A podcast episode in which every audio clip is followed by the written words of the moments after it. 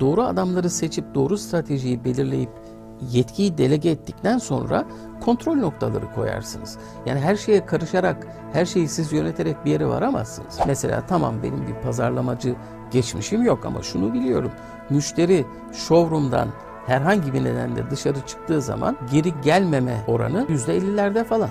İçeri girdiği zaman siz sigortasını, finansmanını, aracını, aracının plakalanmasını ve her türlü hizmeti o tek noktada verebiliyorsanız bir daha dışarı çıkmıyor yani.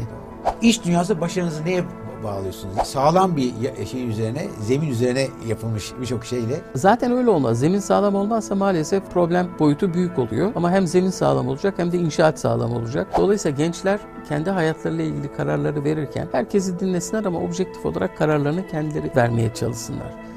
Geçmişe bakarak değil, geleceği kestirerek kararlarını vermeleri lazım. Tansaç'taki esas dönüşüm ikinci fazı.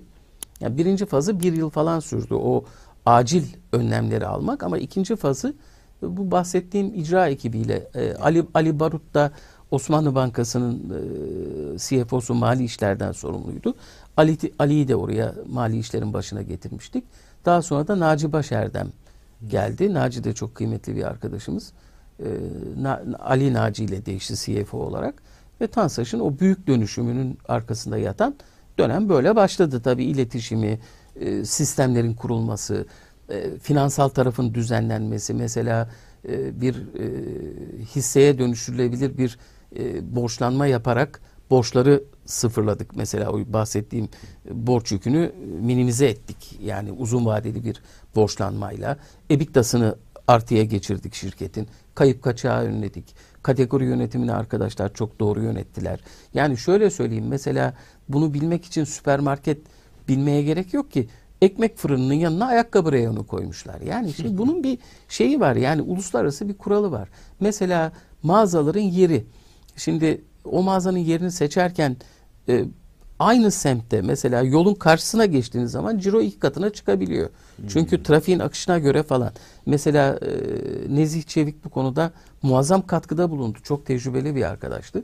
Yani hakikaten böyle bakar bakmaz burada mağaza olur, burada olmaz diyebiliyordu yani. bir de kararlar anladığım kadarıyla hızlı alınıyor yani. Siz- Yani bu basitçe bayağı bir şey. Bu demek ki bir şekilde kararlar da hızlı alınıyor şirket. Dönüşüm içinde. Ya hızlı kararı hızlı alabilirsin.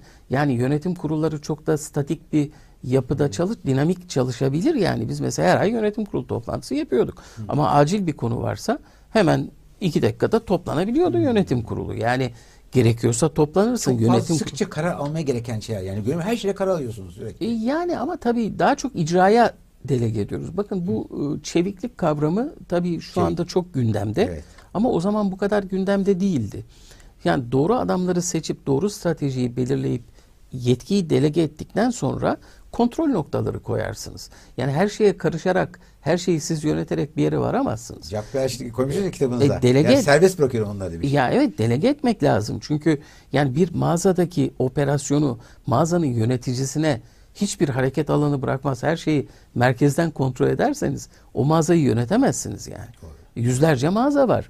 Doğru. Ama standardı koymanız lazım. Yani bizim mağazamızda, bizim markamız altında şu şu şu şu şu olmaz. Mesela müşteriyi yanıltmayız, kandırmayız, sahtekarlık yapmayız, çürük mal satmayız falan. Onlar? Mesela gördüm mesela onlar bayağı e, biraz pazarlamaya giriyor. Müşteri psikolojisine giriyor. Yani Tabii tabii. O- Onları da ekipler gel- değil mi? Tabii yapıyor? yani yönetim ekibimizin büyük başarısı bir de tabii onları altyapısını kurmak e, önemli. Yani bugün mesela biz Tansaç'ta e, işte bahsettiğim ekip e, yüzde yüz para iade garantisi e, diye bir uygulama başlattı. Yani akıl almaz tüketici hakları diye.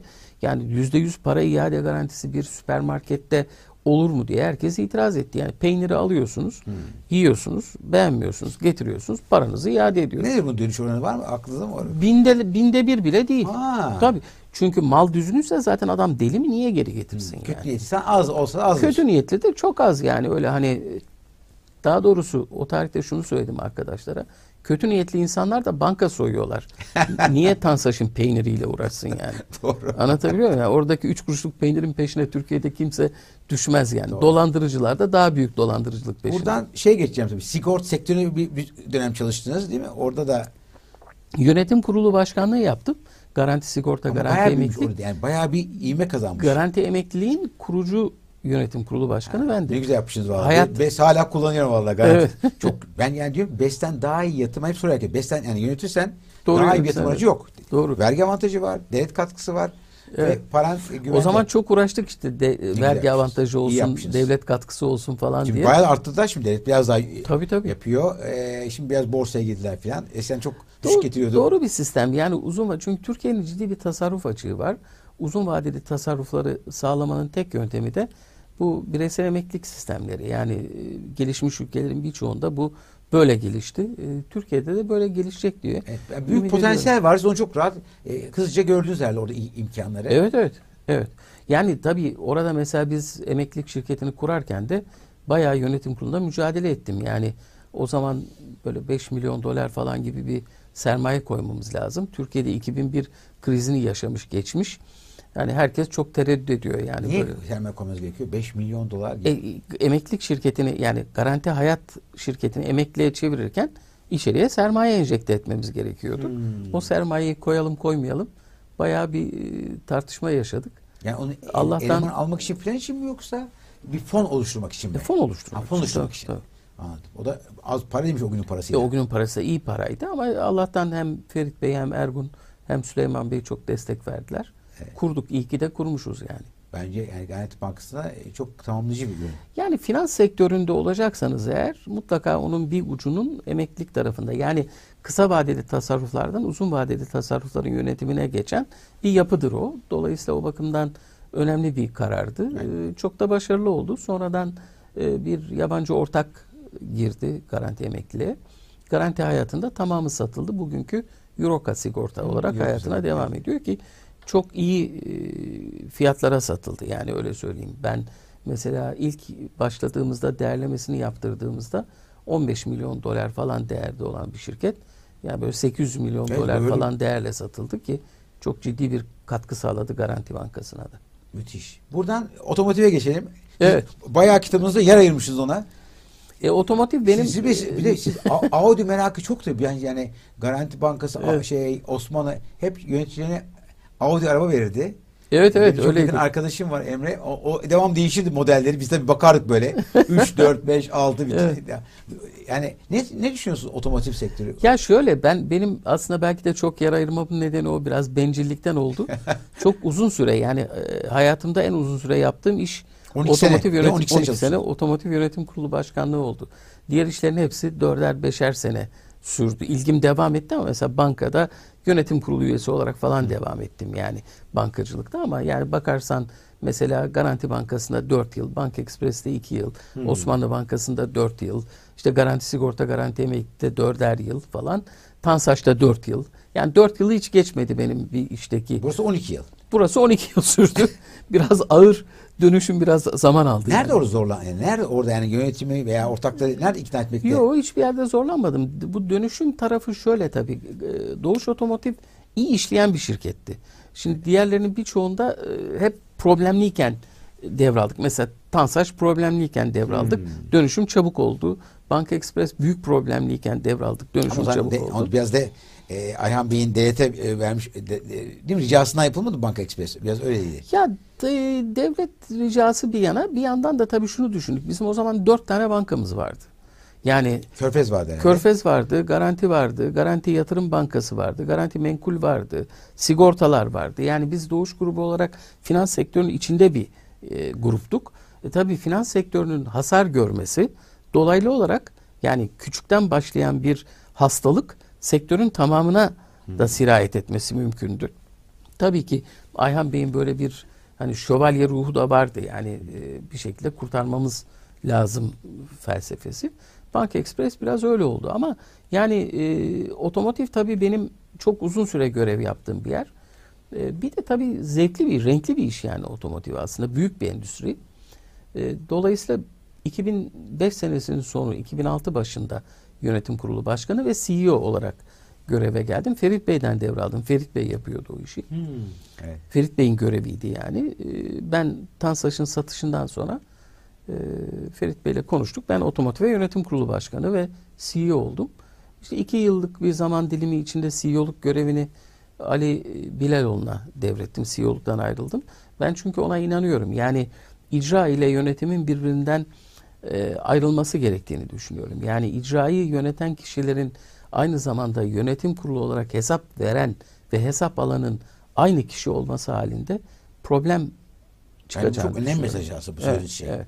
Yani bu e, her, devlet yönetiminde de bu aynı şekilde.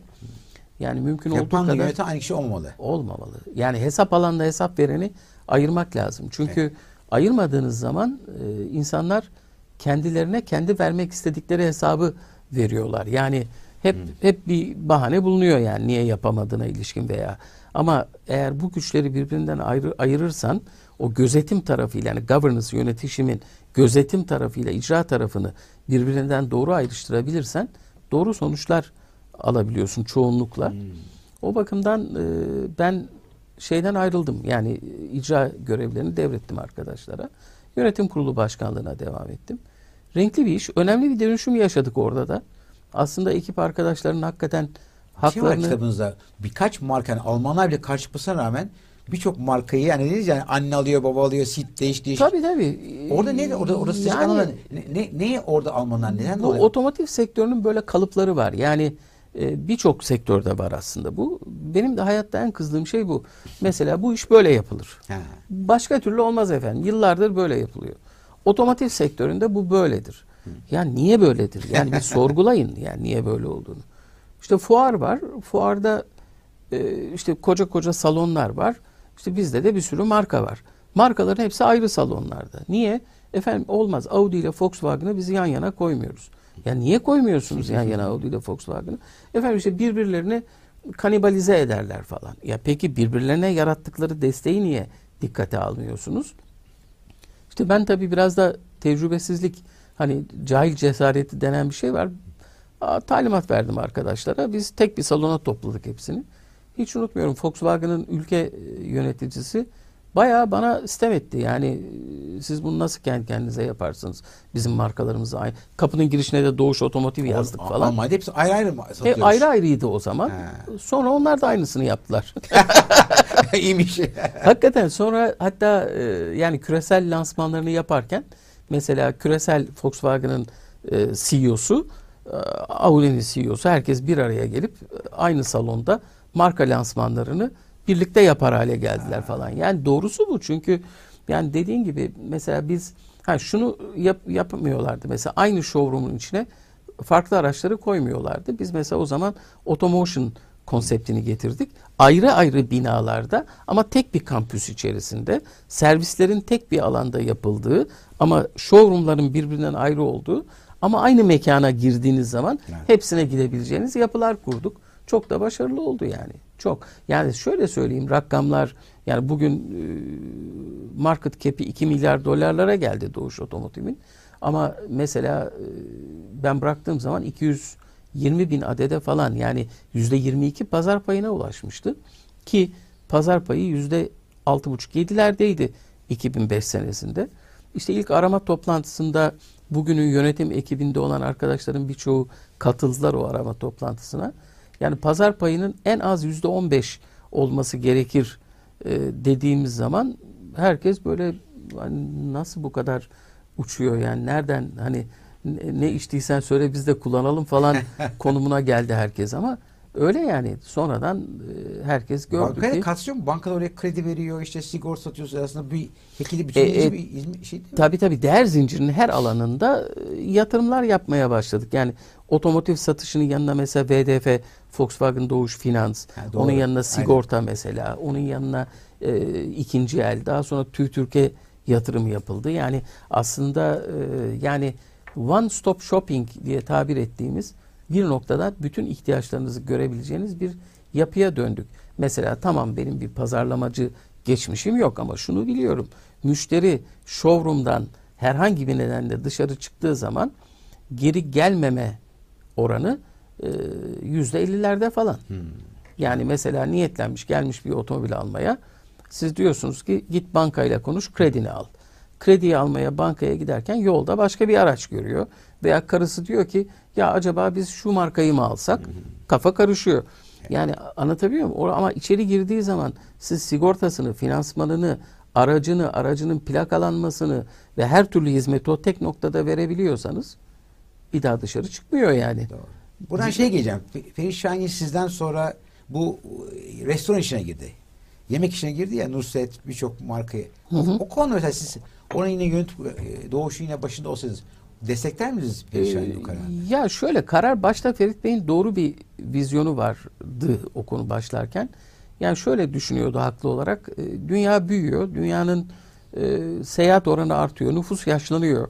Yaşlanan nüfus belli bir gelir seviyesinin üstünde olduğu için entertainment ihtiyacı artıyor. Yani doğru. eğlence ihtiyacı Doğru. artıyor. Restoran bunların bir uzantısı ama Evet. sade restoran diye bakmamak lazım. Yani otel, restoran e, yani bir bütünün parçasıydı. E, dolayısıyla vizyon bakımından benim de katıldığım bir vizyon. Yani dünyada bugün siz bir ülkeyi ziyarete gidiyorsanız ilk baktığınız şey gittiğim zaman orada nerede yemek yiyeceğim, hangi otelde kalacağım, nereleri ziyaret edeceğim. Yani çok doğal. Doğal. E, dolayısıyla yani kuruluş yıllarındaki dünya düzeni de bugünden farklıydı. Yani oradaki belki tartışılması gereken konu hani e, küreselleşmenin o zaman çok önde olduğu bir dönemdi. E, Şimdi işte savaşların olduğu, çatışmaların olduğu falan bir döneme girdi dünya. Tabii o turizmi etkiliyor ama nereden bakarsanız bakın Türkiye turizmi de büyüyor. Yani doğuşa e, katma değer mi sağ- sağlayan bir iş mi oldu o sektöre girmek? E, o yani Nusret dışında olmadı bence ama yani bakın onu söyleyeyim vizyon başka bir şey. O vizyonu hayata geçirmek Evet. Başka bir şey veya hayata geçiriş tarzınız başka bir şey. Mesela Nusret doğru bir modeldi. Yani oradaki Ferit Bey'in görüşü e, biz finansal ortak olarak girelim, işi yönetenlerle ortak olalım. Yani mesela Zuma doğru o işi yani çalışan bir makina. Nusret doğru çok çalışkan, vizyoner bir kişiliği var. Nusret hakikaten yani Türkiye için önemli bir değer ve marka yarattı. E, Ferit Bey de finansal olarak destek verdi. Şimdi burası tamam. E, ama mesela Doors grubu için aynı şeyi söylemek mümkün değil. Yani onun sana yaratacağı katma değer ne, fark ne? Yani hiçbir şey yok. Birçoğu kapandı zaten. Yani dolayısıyla uygulamayla vizyon Farklı şeyler. farklı şeyler. Vizyon doğruydu. O vizyonu uygulamaya geçirirken bazı hatalar yapıldı tabii. Bir de zor bir iş. Yani ben onu Tansaç'tan biliyorum. Orada deneyimimiz de oldu. Yani biraz böyle fasulye sayan bir iş. Yani çok çok detaylı. Yani hem pazarlaması, hem üretimi, hem farklı farklı noktalarda. Yani şöyle söyleyeyim size böyle bir modelin dünyada başka hiçbir örneği yok. Doğrudur. Ya ilk olarak buna bakmak lazım. Yani başka daha önce bizden önce bunu kim yapmış yani? Ha mesela McDonald's var. Standart bir ürün veya Kentucky Fried Chicken var. Yani üretiyorsunuz Böyle bir şey yok. ama standart. Yani birinci menü, ikinci menü, üçüncü menü. Ama sizin bir tane upscale e, restoranınız var. Bir tane e, hamburgerciniz var. Bir tane steakhouse'unuz var. Bir tane Japon restoranınız var. Ne bileyim yani şimdi bunların Çok sesli bir ko- ko- şey gibi, e, bu, koro gibi. e, işte bu, ama işte o çok sesli koro da bunların bir araya geldiğinde birbirlerine yaratacağı sinerji konusu tartışmalı. Doğru. Yani ne sinerjisi olabilir ki? Yani Nusret'e gittiğiniz zaman aldığınız hizmetle Ulus 29'a git- gittiğiniz zaman aldığınız hizmet arasında neyi birleştirebilirsiniz? Yani tabakları mı standart yapacaksınız da bir ölçek ekonomisinden verim yaratacaksınız? Doğru. Bu bakımdan dünyada örneği olmayan bir şey. Son 15 dakikasına giriyoruz. Öyle mi? E, Oo, hızlı çok- gidiyor, çok hızlı gitti. Çabuk geçti zaman ya. E, Bizde çabuk geçer. Şey e, biraz kişisel sorular soracağım. Önce son soru Osmanlı Bankası ile ilgili de herhangi bir şey paylaşmak ister misiniz? Ya benim için çok değerli tabii Osmanlı Bankası. Bankacılığa başladığım yıllardan bu yana Osmanlı Bankası bizim için hep bir efsaneydi yani. Ee, Osmanlı Bankası ile ilgili şöyle de bir anım var. Ben Merkez Bankası'nda çalıştığım yıllarda Evet. Osmanlı Bankası'nın e, bir genel müdürü vardı. e, Monsieur Rancourt, e, François Rancourt. Bir gün e, benle görüşmek istediğini söyledi ve bana iş teklif etti. Osmanlı Bankası'na gelir misin diye Merkez Bankası'ndayken. E, ben de tabii naif bir şekilde şunu sordum. Yani ben nasıl bir gelecek bekleyebilirim Osmanlı Bankası'na? Nedir kariyer planım diye.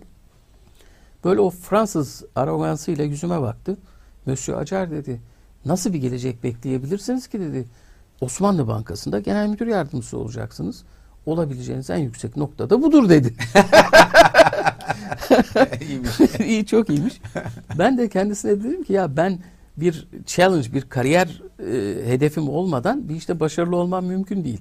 Çünkü benim bir odaklanmam, koşmam lazım. Koşmak için de bir motivasyon lazım. Öyle bir motivasyon yoksa e, ne yapayım yani ben? Kabul etmedim. Biraz alındı. Hatta kızdı yani nasıl kabul etmez böyle bir iş ya. Koca Osmanlı Bankası'nın genel müdür yardımcılığı falan. Osmanlı Bankası bir şey, bu yabancıların crown jewel dedikleri yani hakikaten bir kraliyet mücevheri gibi bir şey. Ee, Türkiye'nin ilk bankası, e, ilk merkez bankası yani e, Ziraat Bankası ile kuruluşları aynıdır 1863. Bilmiyorum. Türkiye'nin o meşrutiyet dönemine geçişteki dünyaya açılma dönemindeki ilk uluslararası yatırımı, para basma etkisi falan var. Yani e, Banka Osmaniye şahane yani imparatorluğun bankası Osmanlı Bankası. Tabii sonra Cumhuriyet'in kuruluşuyla beraber lisansı uzatılıyor. Hayatı devam ediyor. Çok credible. Dünyada çok iyi bilinen, tanınan bir marka. Evet. Uluslararası bir banka.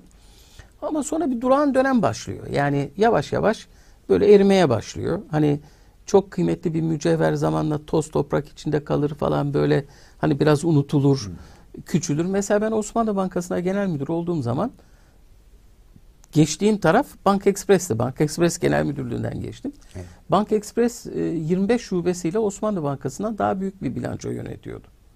Düşün. Evet. Yani Osmanlı Bankası gibi tarihin Evet, en evet. köklü bankası böyle hani uyuyan güzel Ha. diye nitelendirilir. Ama o köklü bir temel olduğu için üstüne bina inşa etmek çok kolay oldu. Yani ufak dokunuşlarla e, bir facelift yaparak bankayı önce altyapısını tamamlayarak mesela karar defterleri elle yazılıyordu. Hmm. Yani o kadar az kredisi vardı ki kredi def- kredi kayıt defteri ne elle yazıyorlardı yani. Bilgisayar sisteminde böyle bir şeye ihtiyaç yok çünkü o kadar kredi yoktu falan. Ee, 400 milyon dolardı aset büyüklüğü. 3 milyar dolardı ben ayrıldığımda. Yani e, 10. sıraya kadar yükselmişti. Daha da önü de Sonra çok Garanti Bankası'na dev, devre değil mi? ya maalesef işte bu kriz döneminde 2001 Ha, krizde. krizi geldiğinde Yani kriz e, olmasa dev, devre olmayabilirdi. yani kriz olmasa veya krize söylediğimiz gibi girseydi e, yine Ferit Bey, Süleyman Bey ve benim içinde bulunduğum bir risk komitesi toplantısında krizden 7-8 ay kadar önce döviz pozisyonlarını kapatsın bankalar diye e, talimat verdik e, bankaların genel müdürü arkadaşlara. Garanti Bankası uyguladı, başarıyla uyguladı ve krizden hiç hasar almadan O zaman geçti. kim? Ergun. Ergun genel müdür. Yeni genel müdür olmuştu. Ama Ergun da hazineci olduğu için o işleri Tabii, bilen bir tabii. arkadaşımızdı. Ama maalesef Körfez Bank ve Osmanlı Bankası bu kararı e, uygulamak Ha, istemedi. Söylemenize rağmen. E, söylememize rağmen Ayhan Bey'den onay aldılar. Ayhan Bey de e, Amerika'da tedavi sürecindeydi. Yıl sonuna kadar beklesin arkadaşlar diye. Yani, Yani risk- risk almak E, istediler. Yani ricalarını kırmak istemedi herhalde. Hmm. Onun üzerine e, maalesef tabii şey oldu. Yani büyük bir açık pozisyonla yakalandı her iki bankada. Tabii ana gövdeyi koruyabilmek için birleştirmek zorunda kaldık hepsini. Garanti bünyesinde birleştirdik. İçeri sermaye koyduk. Dolayısıyla yani Osmanlı Bankası gibi bir markayı kaybetmiş olduk. Yani evet, yani çok şık, güzel şık deniz gibi. Bir evet evet. Evet ama garantiye çok katkısı oldu tabii. Şöyle bakmak lazım.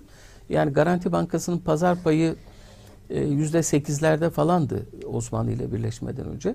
Osmanlı'nın da yüzde üçtü pazar payı.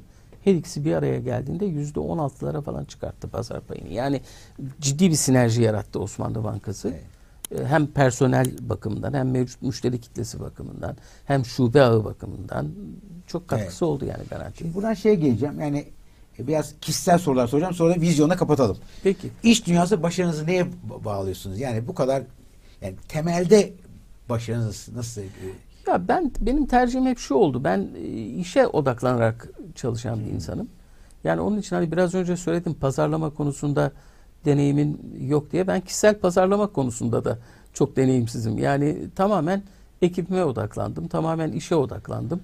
E, onun dışındaki hani e, e, çevre faktörleri işte ne bileyim marketing faaliyetleri falan bu taraflara çok zaman ayırmadım. Yani daha çok işin doğru yapılmasına e, odaklandım. E, Dolayısıyla başarı da böyle geldi yani sonuçta. Biraz liderlik özellikleriniz güçlü diye sanıyorum. Bu kadar değil mi? O- o- E yani o işte biraz önce bahsettiğim gibi çocukluktan bu yana e, gelişen bir tarafı var. Yani hem kişilik boyutu var hem de e, üstüne senin koyduğun, aldığın eğitimler. e, yani şey yapıyorsun, evriliyorsun zaman içerisinde. O evrim seni bir noktaya kadar e, Yani- taşıyor. Sağlam bir şey üzerine, zemin üzerine yapılmış birçok şeyle Evet, zaten öyle olmaz. Zemin sağlam olmazsa maalesef e, problem boyutu büyük oluyor. Ama hem zemin sağlam olacak hem de inşaat sağlam olacak.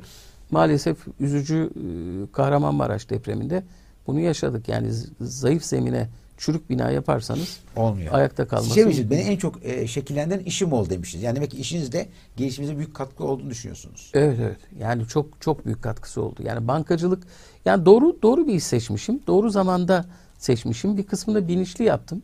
Bir kısmında da şans faktörünün önemi de var. Ee, Bir de tabii e, karar verebilmek. Yani bu çok önemli bir şey. Hani e, yuvarlanan taş yosun tutmazmış. Evet. O bakımdan yani mesela Halk Bankası'ndan Merkez Bankası'na geçişim, Merkez Bankası'ndan garantiye geçişim ki mesela o tarihte e, birçok arkadaşım ya çok hata ediyorsun yani Merkez Bankası bırakılıp Garanti Bankası'na geçilir mi dediler. Yine o O zaman tarihte Garanti Bankası en iyi halinde değil tabii. perişan. Yani ben hakikaten komik bir hikayemi anlatayım. Çok güzel bir Tabii, evet, o Şimdi. İbrahim Betil genel müdürdü. Ee, Ben de bankaya yeni geçtim. 1990 senesinin Eylül ayı. 17 Eylül'ünde başladım. Bir hafta 10 gün sonra e, İbrahim Bey dedi ki şubeleri ziyaret edeceğiz. E, Peki siz de gelirseniz iyi olur dedi. Görmüş olursunuz. Nereye gideceğiz dedim. Van, Kars, Erzurum, Malatya, İstanbul. Böyle bir tur. Dört gün. E ben de işte evde çanta falan hazır. Doruk da o zaman oğlum 11 yaşında. Baba nereye gidiyorsun dedi. Dedim ki Van, Kars, Erzurum, Malatya oradan da İstanbul'a geleceğim. Böyle baktı baktı ya baba dedi sen Merkez Bankası'ndayken dedi New York'a giderdin, Londra'ya giderdin, Frankfurt'a giderdin, 15 Paris'e giderdin. söylüyor. 11 11 yaşında. Sen dedi acaba hata mı ettin Garanti Bankası'na geçmekte? İyi bir şey. yani şimdi tabii o zamanki çocuğun bakış açısı ya nereden çıktı şimdi bankar? Ama yani bana çok katkısı oldu tabii şeyin yani o ziyaretlerin. Türkiye'yi tanıdım yani Garanti Bankası'nda. Çünkü Merkez Bankası'ndayken hakikaten bizim çok sınırlı şubemiz vardı. Ben de birkaç tanesini görmüştüm yani ama öyle çok şube network'ünü bilmezdim. Yani Türkiye'yi çok iyi tanımazdım. Evet. Ama Garanti Bankası e, Türkiye'yi tanımama yol açtı. Doğuş Otomotiv, Tansaç oradaki Güzel bir, görevlerinde. güzel bir kariyer olmuş. Ya bence çok Aynı grup içinde kalaraktan. e, Evet çok keyifli oldu. Yani hem farklı farklı işleri aynı grupta yaptım. Hem de gerçekten bugün e, ne bileyim işte bir yere gittiğim zaman orada dostlarım var. O şehirde tanıdığım bildiğim insanlar var. Şehri iyi tanıyorum. Yani e, orada iş yaptığın için yani oranın e, demografik özellikleri, kişisel düşünce sistematikleri falan konusunda Evet. çok faydası oldu yani. Buradan piş- pişmanlık, herhangi bir pişmanlığınız var mı diye sorsam kariyerinizde. Ya e, şöyle bir şey var. Yani onu da e, son zamanda hep düşündüm. Mesela otomotivdeyken Doğuş grubundan otomotivden ayrılmam lazımdı. Ama Ferit Bey rica etti medya e, grubuna da Ha. bakar mısın diye. Biz 8 ay kadar e, medya deneyimim oldu. Ama Ee, tasarruf etmeniz isteniyor değil mi sizin orada? Esas. Ya hem tasarruf hem de dönüşüm yönetmek ama tabii o dönüşümü yönetmek için e, diğerlerinde olduğu gibi ekibin ona hazırlıklı olması lazım. Patronun o vizyonda olması lazım falan. Yani belki pişmanlık olarak bunu sayabilirim. Yani hiç medyaya geçmeseydim daha iyi olurdu belki. Hani sonuçta çok fazla bir şey değişmedi. 8 ay sonra ayrıldım zaten ama yani hiç geçmeden de ayrılabilirdim. Evet. Ee, onu belki bir Buradan- ufak pişmanlık diye sayabilirim. Vizyona bağlayacağım. Dediniz ya tek, konuşurken e, program öncesinde tek kutuptan çok kutuplu. Yani biraz da vizyonunuz hakkında iş dünyası, dünya e, üzerine. Ya çok e, karışık bir döneme girdi dünya tabii. Onun için ben aslında 2019'da kitabı yazarken biraz da bunları kastetmiştim. O dönemde tabii e, hani bardak dolmuş da o en son taşma noktasının nereden çıkacağını kestiremiyorduk. Fakat hemen arkasından benim o dönemde gördüğüm Amerika ile Çin arasındaki tansiyonun giderek yükseldiği, Amerika'nın Asya Pasifik'e askeri yığınak yaptığı, ilgi alanını daha çok Çin ekonomisinin hızlı büyümesine odaklandığını görmüştüm. Graham Allison diye bir yazarın çok önemli bir kitabı var. Destined for War diye. Ee, yani savaş hangi ölçüde kader? Yani dünyada bilinen tarihte baktığında e, ünlü tarihçi e, Tukaydides döneminde e, ilk olarak Atina ile Sparta arasında süper güçler birbirine çok yaklaştığı zaman e, büyük olasılıkla bir savaş ihtimali çıkıyor ortaya. Dolayısıyla şu anda dünyada Amerika, Çin ve Hindistan gibi üç büyük ülkenin gayri safi milli hasılaları özellikle Çin'le Amerika birbirine çok yaklaşmış vaziyette. Bu aslında 2017'den itibaren görünen bir durumdu. Eser birbirini tamamlıyordu şimdi rakip oldular bir E, şekilde. yani hayır tamamlıyordu ama yani o tamamlarken alttaki challenger e, üstteki güce yaklaştıkça üstteki güç rahatsız olmaya başlıyor. Burada 16 kere dünya tarihinde bu olmuş. Bunların 12 tanesi savaşla sonuçlanmış. 4 tanesi savaşsız. Mesela İngiltere ile Amerika tarihte birbirlerine çok yaklaşmışlar. Ama İngiltere Amerika uyum içinde geçmiş. Amerika'nın liderliğiyle devam etmiş. Avrupa Birliği buna bir örnek. Yıllarca savaşmış. İngiltere, Fransa, Rusya, Almanya e, kaç kere savaşmışlar yani imparatorluklar döneminden. Ama Avrupa Birliği mesela artık savaşmadan bu geçişte liderliği kabul eden bir yapıya dönüşmüş. Böyle bir iki örneği var. E, geçmişte mesela Osmanlı İmparatorluğu Habsburg Hanedanı birbirine çok yaklaşmışlar, savaşmışlar. Dolayısıyla Çin'le Amerika bunu savaşmadan geçebilecek mi? diye bir soru işareti Bir vardı. Tayvan'ı bahane ediyorlar değil mi? Biraz Tayvan da biraz Ya bahanenin ne olduğu çok önemli değil. 2001 krizi bir anayasa fırlatıldı diye başladı e, görüntüde. Ama o anayasa fırlatılana kadar o bardak dolmuştu zaten. Çok doğru. Bir damla taşırıyor yani. Evet. Dolayısıyla Ne olduğu önemli yani. Ne, yani nereden çıkacağını kestiremezsin zaten. Bu mesela pandemi çıktı. E şimdi kimse 2019'da pandemi beklemiyordu. Belki bir sıcak çatışma kimse beklemiyordu. Rusya-Ukrayna savaşını kimse beklemiyordu. Ama benim beklediğim dünyadaki o fay hatlarının gerilmekte olduğunu görüyordum. Ha, bu nereden patlar? bir yerlerden patladı. Pandemi önce ekonomileri durdurdu. Arkasından Amerika-Çin e, ticaret savaşları artmaya başladı. Bununla bağlantılı e, Ukrayna-Rusya savaşı başladı. Rusya'yı provoke etmek suretiyle Ukrayna'ya girdi. Savaş başladı. Şimdi Batı dünyasının enerji krizi başladı. Almanya'ya 100 milyar askeri harcama yaptırıyorlar. Yani baktığın zaman Avrupa ekonomisi ciddi bir daralmaya doğru gidiyor. E, Rusya ciddi bir şekilde daraldı.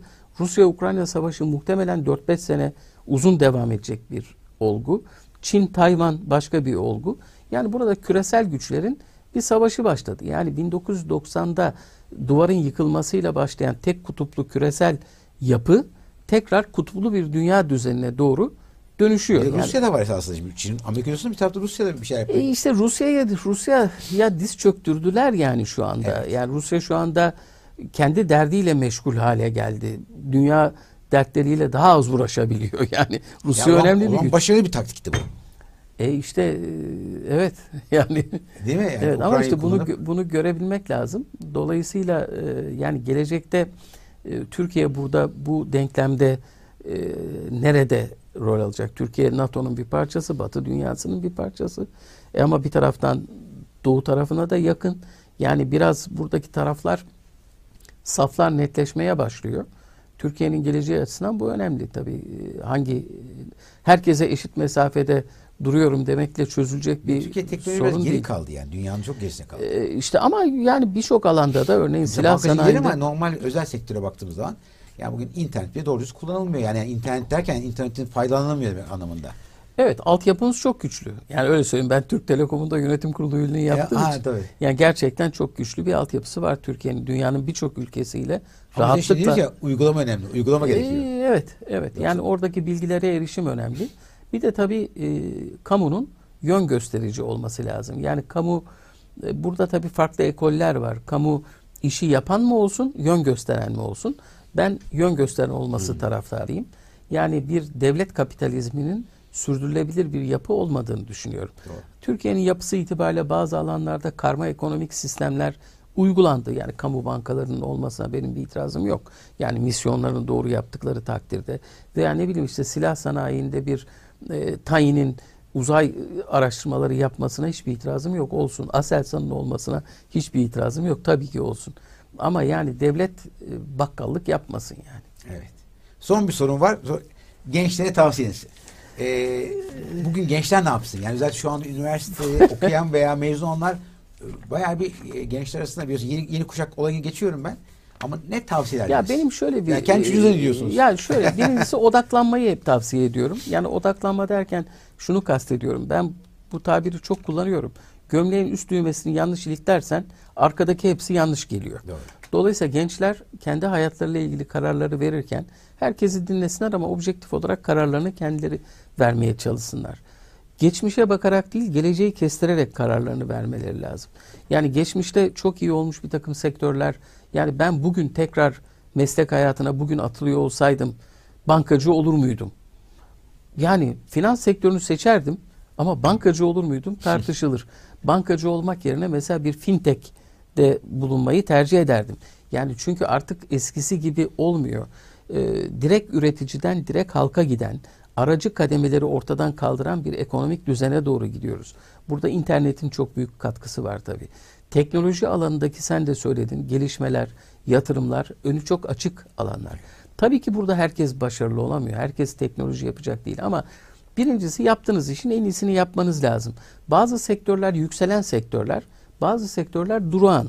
Ama durağan olan sektörde bile iyi bir yetiştiyseniz ve iyi o işi yapıyorsanız çok başarılı olursunuz. Ama yeni teknolojileri kullanmanız lazım. Örneğin tarım sektöründe çalışacağım diyorsanız yani bugün mesela bakıyorum ben birçok arkadaş örneğin e, uluslararası danışmanlık şirketlerinin yöneticisi olmuş arkadaş mesela mimari eğitim almış. Ya kardeşim yani o zaman niye bu kadar uğraştın? Veya ne bileyim şu çok iyi bir şarkıcı tıp doktoru olmuş. Yani niye tıp 6 sene 7 sene tıp okudun kadarbayla uğraştın? Yani o konservatuvarda oku şarkıcı ol. Yani nereye konsantre kendi yetkinliklerini önemli bilip odaklansınlar ve oraya dönük olsunlar. Yani ben çok genç yaşımdan itibaren bu odaklanmayı yaptığım için Ama yol seçmişsiniz mesela e siz. işte herkese o bir yol seçmesini tavsiye ediyorum. Fakat maalesef tabii gençlerde şöyle bir problem oluyor haklı olarak. Hangi yolu seçecekleri hani e, bu öğretici masallar vardır. E, hani tavşan soruyor hangi yolu seçeyim diye. yani bir stratejin yoksa hangisini seçersen seç aynı yola Doğru. Gidersin. Dolayısıyla o seçtikleri yola göre de kendilerini yetiştirmeye çalışsınlar. Eğer bu yol doğru bir seçim yaptılarsa önleri çok açık oluyor. Yanlış seçim yaptılarsa patinaj yapıp duruyorlar. Hani yarı yolda 5 sene geçmiş mesela tekrar iş değiştireyim diyor. Farklı bir sektöre geçeyim diyor. Ya bunları yapmak için eğitim yıllarında örneğin staj yapsınlar, çalışsınlar. Ya ben mesela bankada çalışmış olmanın çok faydasını gördüm. Bilinçli bir şekilde değil. O günün şartlarında okullar kapalı olduğu için çalıştım. Ama bankada çalıştığım için meslek seçimimde ve aldığım derslerde bana çok katkısı oldu. Yönümü bildim yani. Ama çok farklı sektörlerde çalışma şansınız da olmuş. E işte o o temelin üstüne farklı sektörlerde o şans mesela. Bence şans e, şans tabii biraz da ama tabii şansı da kendin yaratıyorsun. Yani şöyle kendin yaratıyorsun. Yani Tansaş Yönetim Kurulu Başkanlığı'nı Ferit Bey bana devrettiğinde başka kimse istememişti zaten. Hmm. Başka talep yoktu. Blue Ocean, Blue Ocean strateji diye bir strateji Evet, biliyorum. kitabı var. Kim Chen diye bir Evet. Harvard profesörü. Blue Ocean rekabetin olmadığı bir alan. Kimse istemiyor ki yani zaten kimse dokunmak istemediği bir iş olduğu için bana kaldı. Yani yoksa kimse bana geç de Tansaç'ta çalış e, demezdi yani. Evet. Hocam çok teşekkür ediyoruz. Ben teşekkür ederim. Uzun uzun konuştuk. Yani gençler 30 saniyeden fazla dikkat süresi olmadığı için bu programı biz bayağı bölmemiz gerekiyor. Sen bunun 30 saniyelik bölümlerini keser yayınlarsın. Evet. Tanrı Akademi YouTube kanalı söyleşilerinin bir programın sonuna geldik. Bir sonraki programda görüşmek üzere. Abone olmayı unutmayın.